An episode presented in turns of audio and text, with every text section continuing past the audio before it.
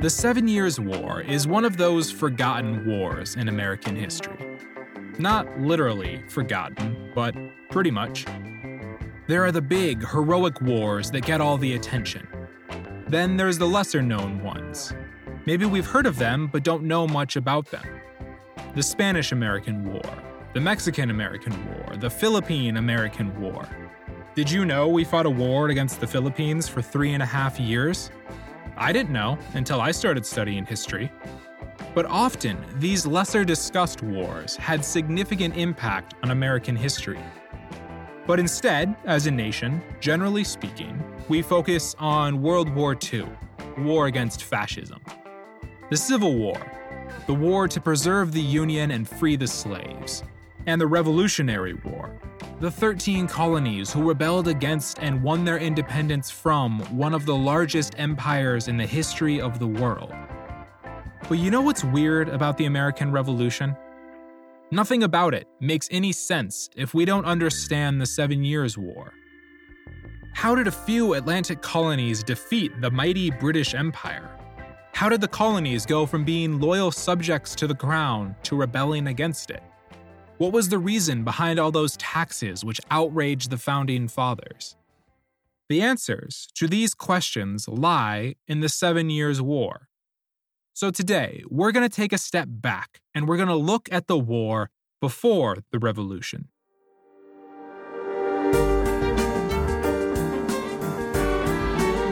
Welcome to American History Remix, the podcast about the overlooked and underexplored aspects of American history. We're glad you're here.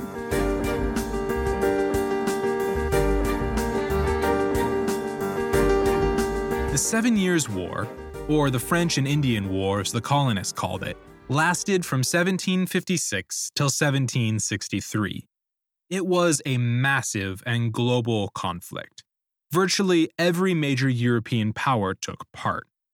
Great Britain, France, Prussia, Austria, Russia, Sweden, and Spain all joined in. They fought in Europe, North America, the Caribbean, the Mediterranean, off the coast of Africa, in India, and in the South Pacific. Winston Churchill said that the Seven Years' War was actually the First World War. And it's hard to argue with him.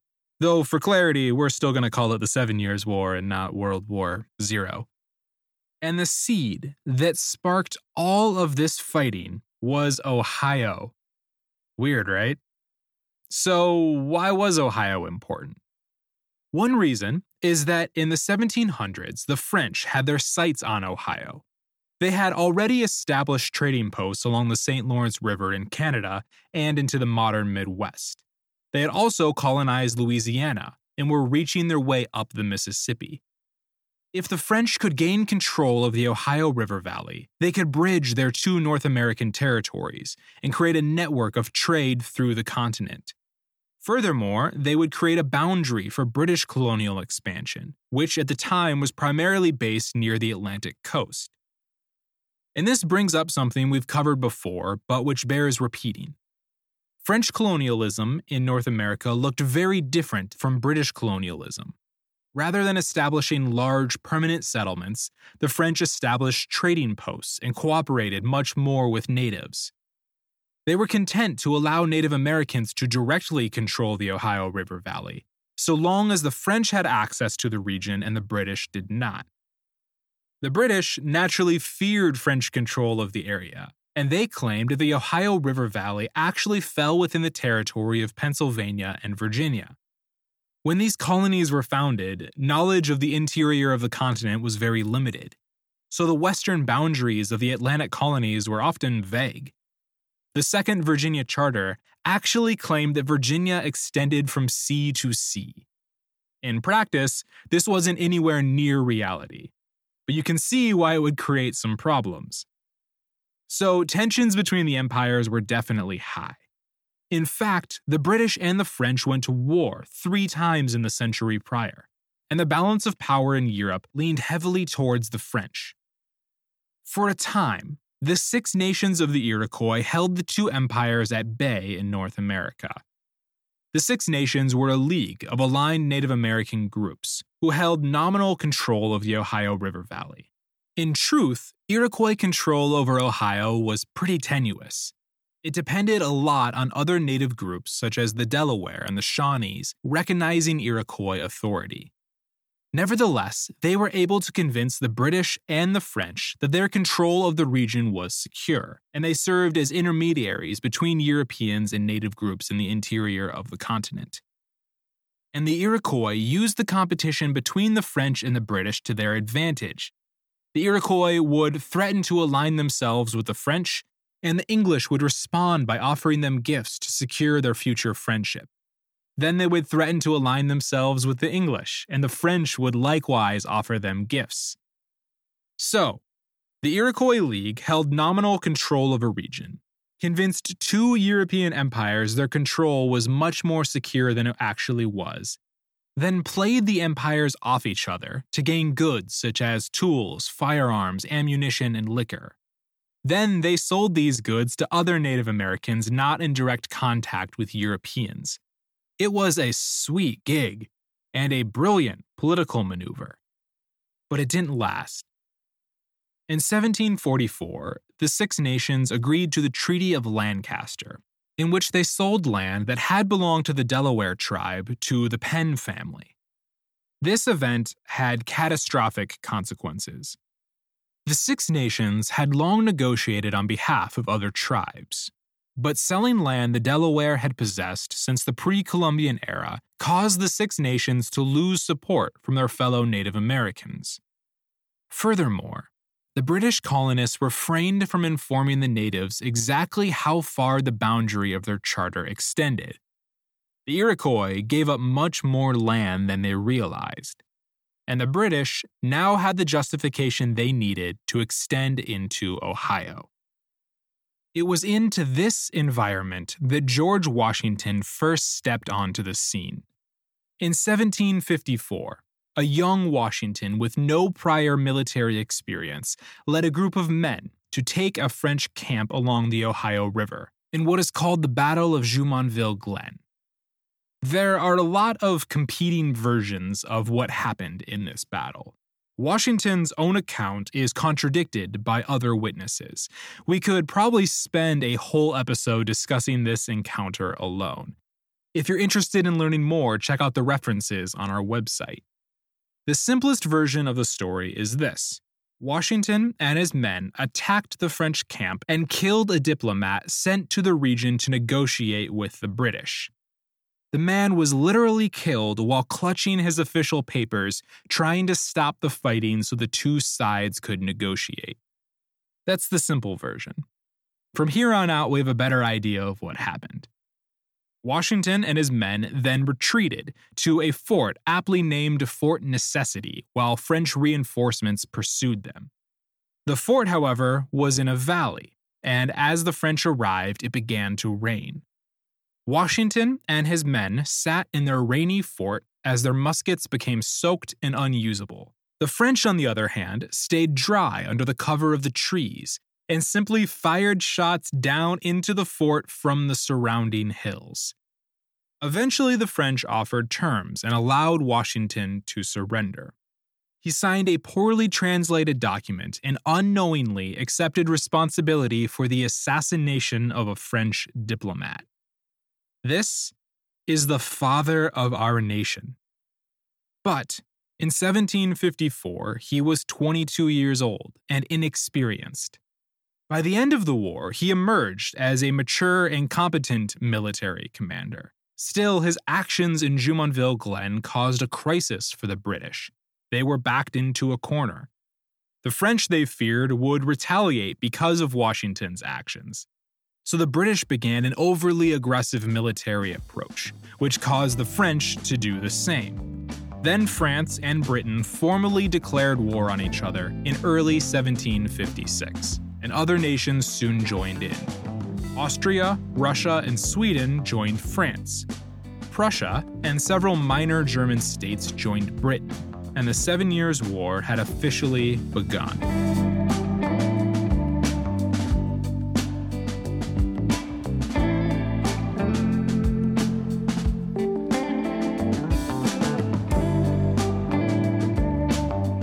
Consider the global nature of this war in a moment, but I want to begin by talking about some of the social aspects of this war.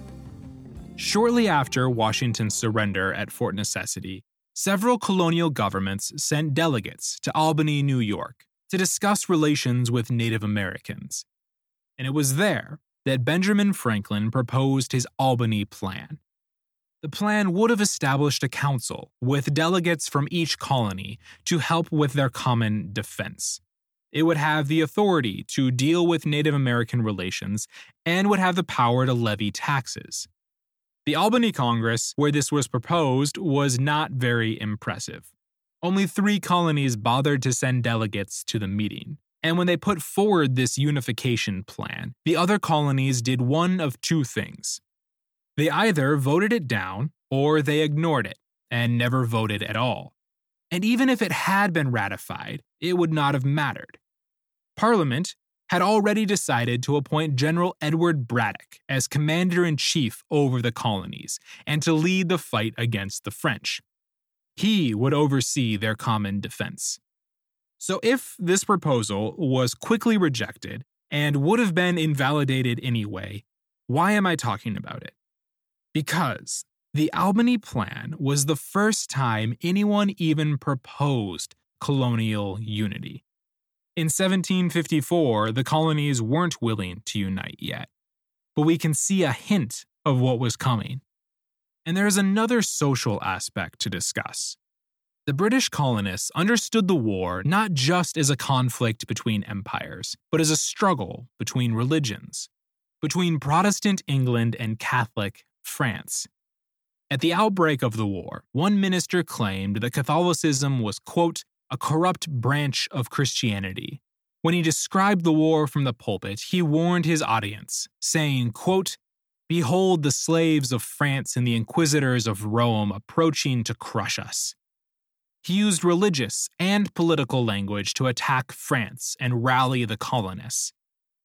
These dogs of hell, popish superstitions, and French tyranny dare triumph within our borders? No, the colonist, he urged, must fight. This is just one example from one minister. There were plenty more. We Americans usually overlook this war, but it's safe to say that people at the time took it very seriously. So, what did the war itself actually look like? The first few years of the Seven Years' War in North America were marked by British losses. We're not going to cover every battle in this war because there are simply too many. It'd be like trying to cover every battle of World War II. Here, we're going to focus on the battles of Monongahela and Oswego, because they capture the situation well. First, Monongahela.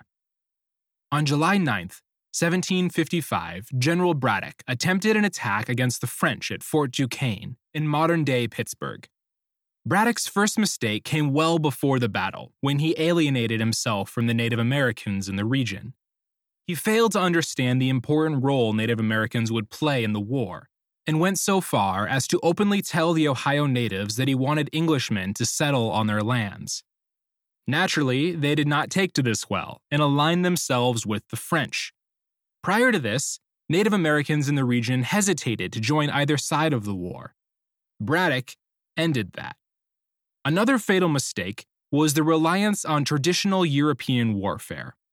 While on the road to Fort Duquesne, French and Native American forces hid among the trees and fired into the column of British soldiers. This tactic was unfamiliar to the British, who were trained to stand side by side and fire on command. Caught off guard and huddled together on the road, they made easy targets, and they had no idea how to fight an enemy they could not see. They tried to fight, and then they fled. Some of the wounded were carried away by their fellow soldiers. The rest were abandoned in the woods. In total, about two thirds of Braddock's men were killed or wounded in this battle. Braddock himself was shot, and he died a few days later. It was a humiliating defeat for the British. They suffered another loss at the Battle of Oswego. This battle wasn't as important as the Battle of Monongahela, but it was funnier the British had built Fort Oswego on the shores of Lake Ontario, at the mouth of the Oswego River near modern day Syracuse. But the fort was poorly constructed and was vulnerable. French and Native American forces attacked Oswego in August of 1756. This is where it gets interesting. The fort, though poorly constructed, did have cannons, but they were mounted to a single wall facing the lake. The French and natives, however, approached on land. The British then, unable to actually move their cannons, turned them around and began firing over their own fort towards the attackers. The commander who gave this brilliant order was Colonel James Mercer. He died in the battle. He was beheaded by a cannonball. Awesome, right? Now, in our research, we were unable to find out if he was beheaded by one of his own cannonballs or by one fired by the French. If there are any Battle of Oswego experts out there and you know, please write in. We would love to find out. Anyway, the British surrendered the fort to French General Louis Joseph de Montcalm. Things were not going their way.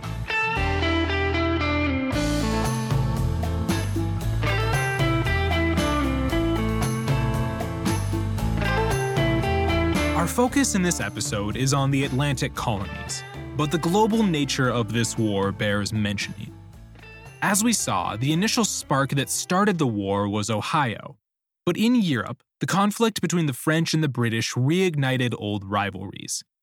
From 1740 to 1748, the major European powers had all been wrapped up in the War of Austrian Succession. Like many European wars at the time, the results were mostly inconclusive. The French had defeated the British in India, Prussia seized parts of Austria, and the British captured French territory in North America. By the end of the war, however, all parties involved were exhausted, and everyone agreed to return the territories to their original owners. All except the region of Silesia in Central Europe, which had belonged to Austria but was given to Prussia. Austria was left bitter about this defeat and felt betrayed that their British allies agreed to these terms. So when the Seven Years' War broke out 15 years later, Austria joined France in their fight against the British. Meanwhile, Russia briefly aligned with the British before joining Austria and France. Sweden aligned with France and invaded Prussia. In the last year of the war, Spain refused to declare that it would not aid British enemies, Britain took this silence as a declaration of war and then declared war on Spain. Then Spain did the same to the British and invaded their ally, Portugal. If you're confused by all of this, good. There are a lot of moving pieces. This is like middle school drama, but with nation states. And I am aware that I am being brief. The point is, this was an exhaustive war. It went well beyond North America. At the outbreak, France immediately began building up its forces in Europe and its navy. The French and the British fought over naval bases in the Mediterranean and they fought over territory in India, while everyone else was busy invading everyone else. For Britain to be victorious, it would come at a great price. More on that in a moment. First, how did the British win the Seven Years' War? There are a few reasons. One reason is British statesman William Pitt. During the war, Pitt was the leader of the House of Commons, and he later served as Prime Minister. Pitt was briefly mentioned in the season 3 episode of The Simpsons, Homer at Bat, and Pittsburgh is named after him. He's also regarded as one of the best prime ministers in British history, but mostly he's famous for being mentioned on The Simpsons. Pitt was single minded in his view that the French must be expelled from North America. He channeled massive resources into the conflict, largely ignoring the European theater of the war by paying subsidies to Prussia to fight that front for the British. Another reason for British success was they were able to gain a few key victories that interrupted French supply lines. By controlling the supply lines, the British prohibited the French from providing reinforcements or aid to their soldiers on the continent. Furthermore, they captured Fort Frontenac in 1758.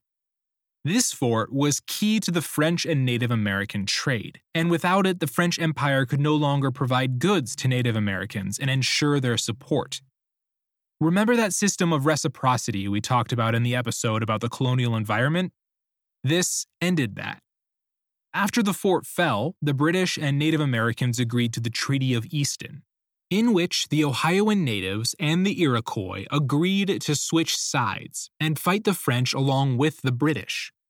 In return, Pennsylvania rescinded its claim on land west of the Appalachian Mountains. This is an important point. Native American allies were key to the early success of the French and the later success of the British. The British were also victorious in the Siege of Louisbourg in 1758, which gave them access to the St. Lawrence River and Quebec, the French capital in Canada. In 1759, in the Battle of the Plains of Abraham, British forces captured Quebec.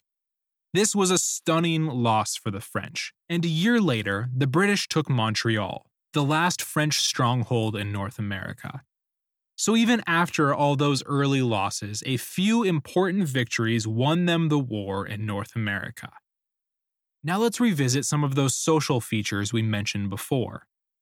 Just as the colonists interpreted the war with France as a threat against their Protestant religion, they also interpreted their victory spiritually, believing God had delivered them from the French and bestowed on them his divine favor. Some even believed that the fall of Quebec signaled a new era in history, where the major Catholic nations of France, Spain, and Portugal would all abandon Catholicism in a great Protestant revival. As one minister imagined a Protestant America, he said, quote, Methinks I see religion, professed and practiced in this spacious kingdom, in far greater purity and perfection than since the time of the apostles. End quote. His view was a bit optimistic, but it reveals the way that some people at the time interpreted this war. We mention religion here to highlight the diversity of opinions and perspectives on this conflict. The war was primarily about imperial expansion and European rivalries, but it also involved racial tensions between natives and Europeans. And as we see here, it touched upon people's religious beliefs. There were numerous ways people understood these events. Now let's take another look at George Washington. By the end of 1760, when the fighting in North America was over, Washington had served under enough generals and seen enough battles that he was no longer the rash and inexperienced young man he had been at Fort Necessity. But I also want to avoid putting Washington on a pedestal. After his early failures, he had no real impact on the war. He survived the Battle of Monongahela, which we discussed earlier, and that was impressive since two thirds of the soldiers were killed or wounded, so he had that going for him. But still, if not for his later importance to the Revolution and the early Republic, I probably wouldn't be talking about him. With that said, and with some hindsight, we can see that Washington was learning to lead during this time. He emulated the discipline of the British military officers, and he studied their methods. He voraciously read manuals on military tactics, and he also learned caution. At the start of the war, he attacked a diplomat, retreated to a terrible fort in an awful location, and was forced to surrender.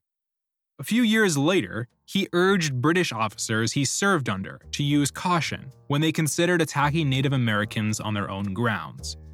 It looks like he was learning from his mistakes. Cool. But religious optimism and a bit more mature George Washington were not the only outcomes of this war. No, we're actually just getting started. Because it's the outcome of this war that's really important.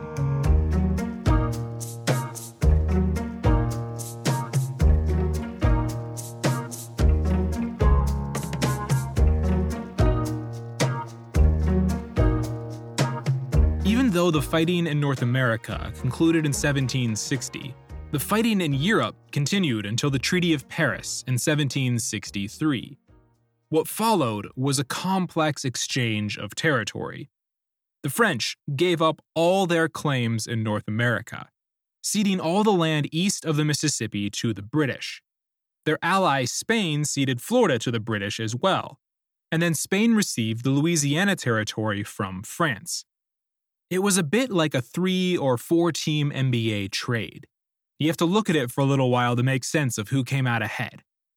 The French lost, that's clear. They gave up all their territory in North America. The Spanish lost some land, but were also given different land. The British won a ton of territory, but at a costly price. They amassed one of the largest empires the world had ever seen, but now they were tasked with managing that empire. This is like when a team trades for a good player, but they come with an expensive contract and it creates salary cap issues. And there was another group involved Native Americans, who were again crucial to the story. They held the French and British empires at bay before the war. They aided the French in their early victories they aided the British in their later victories. After the war, too, as we're about to see, they were major actors. But this is where the chronology gets messy. As we just mentioned, the North American theater of the war concluded in 1760, three years before the empires reached peace in Europe. This meant they were dealing with post war consequences in America before the war was officially over because why should anything ever be simple? So, at the end of the war, Native Americans were allied with the British. But soon afterwards, the relationship deteriorated. Native American diplomacy was based on a system of gift giving. During the war, the British were willing to pay for these expenses in order to keep the natives on their side. But with France defeated, the British suddenly stopped this system and decided to halt the trade of European goods, especially guns and gunpowder, to natives. And despite the Treaty of Easton, signed in 1758, colonists moved into the Trans Appalachian region and settled on the land that had been promised to Native Americans. Natives grew bitter about this sudden change in policy. And despite their recent alliance with the British, there traditionally had been more cooperation among Native Americans and the French. Furthermore, without the French, Native Americans were unable to play the Europeans off each other as they had done before the war, and these tensions quickly escalated into violence. In 1759, the colonies of South Carolina and Virginia fought a war with the Cherokee. Fighting lasted until 1761 and these events overlap with another, larger conflict. In 1761, Neolin, a Delaware prophet, began preaching and calling for renewed Native American spirituality. He called his followers to live independently of Europeans, to reject their goods, and to return to traditional native ways. Neolin's preaching inspired another important figure, named Pontiac, a leader of the Ottawa. So in 1763, Pontiac laid siege to the British controlled Fort Detroit. Other natives soon joined in, too.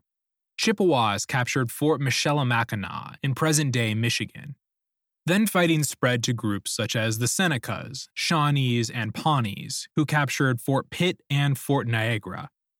Native Americans soon began attacking the settlers who had squatted on their lands in western Virginia and Pennsylvania. They slaughtered some and took as many as 200 captives. Pontiac had hoped that the French would return to the region, but then news of the Treaty of Paris reached him, and he realized the French were not coming back. He then withdrew from Fort Detroit. Historians refer to these events collectively as Pontiac's Rebellion, but the sheer scope of these attacks suggest that rather than being led by a single person or one spiritual vision, it grew out of a shared frustration among several Native American groups. Pontiac's rebellion inspired a group of vigilantes in Pennsylvania called the Paxton Boys, who wanted revenge for Native American raids on white settlers. So in December of 1763, a group of about 50 men attacked a village of peaceful Native Americans who had not been part of any of the violence. They killed about 20 people, including women and children, and burned the village to the ground. All this chaos and violence and unrest was one problem the British Empire faced after the Seven Years' War. But it wasn't the only challenge. British post war debt was also a problem. The Crown had channeled immense resources into this war. The peacetime budget of the Empire was £8 million per year. But in 1763, it was £137 million in debt. The annual interest alone was £5 million per year, and that's in 1760s money. Here we should also mention that in 1760, as these problems were beginning, King George III ascended to the throne of England. The same King George who is going to anger the colonists in the coming years. He's not actually very relevant to our story here, but it bears mentioning that he came to power during the Seven Years' War.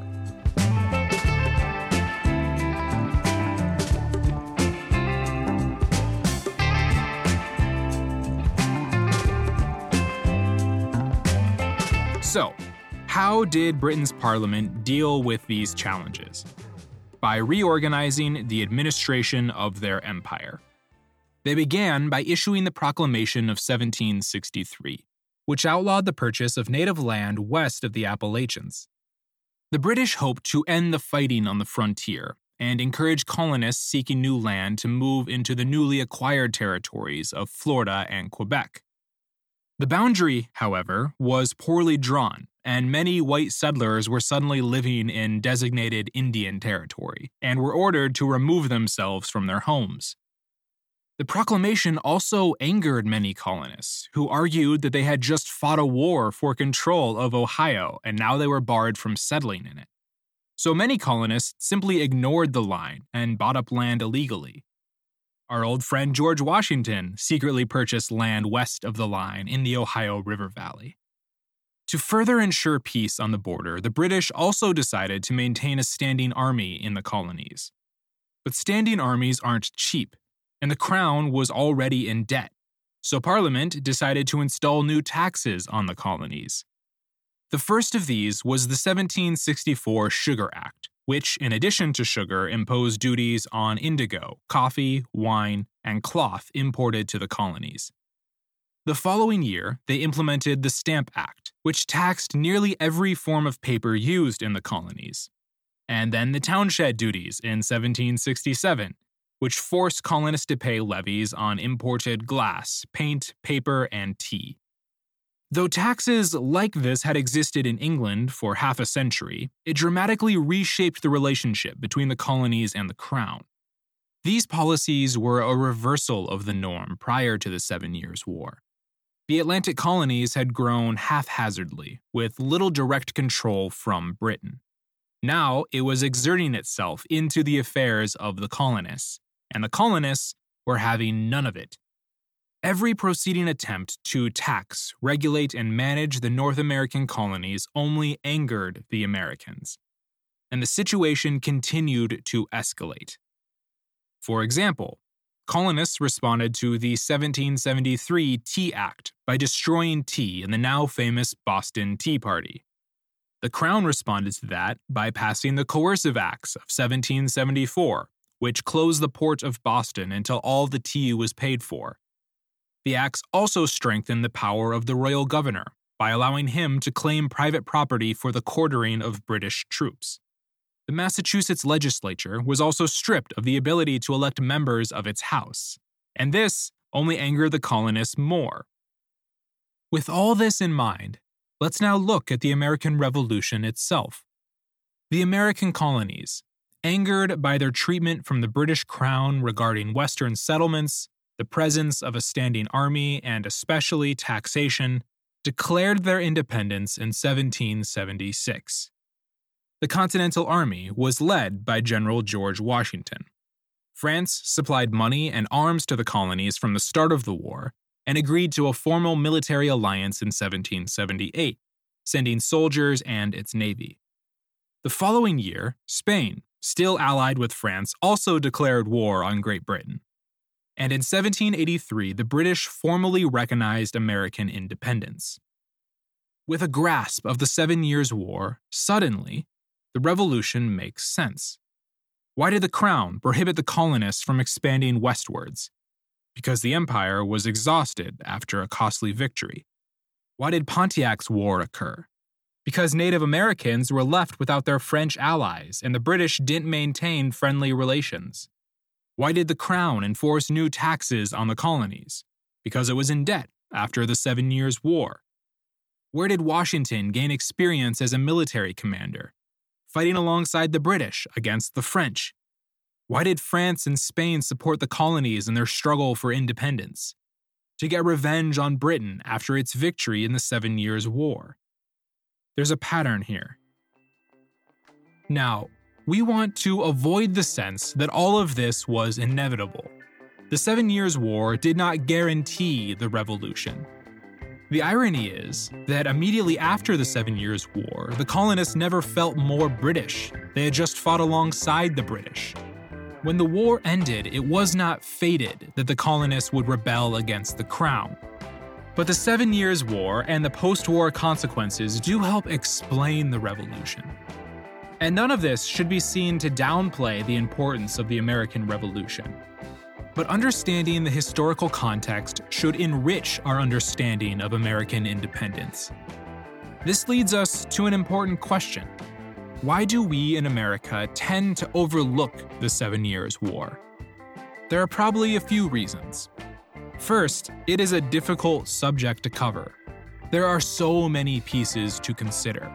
We had to leave a lot out to bring this episode down to a manageable size.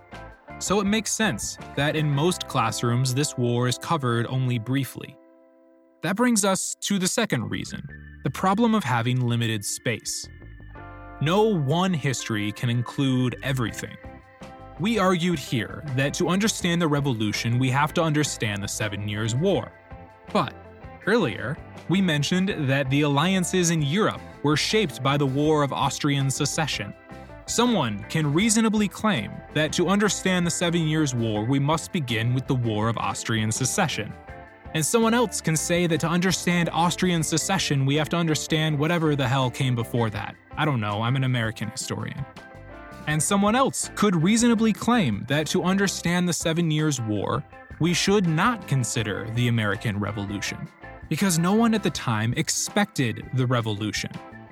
Thus, our hindsight can obscure the real experiences of people at the time. And you know what? That argument is valid. But this is the fun of history. The stories we tell can take on new shapes depending on the questions we ask, the era, and the material we choose to examine. And this is awesome because there are always new connections to make, new questions to ask, new voices to uncover there is always more to learn. Today, I hope you learned how the Seven Years' War shaped the struggle between the colonies and the British Empire. How the war caused the British to reorganize their massive territory. How it destabilized Native American and European diplomacy. And how it motivated other European powers to aid the American colonies. In short, how it put the colonies on the path towards independence. Thanks for listening.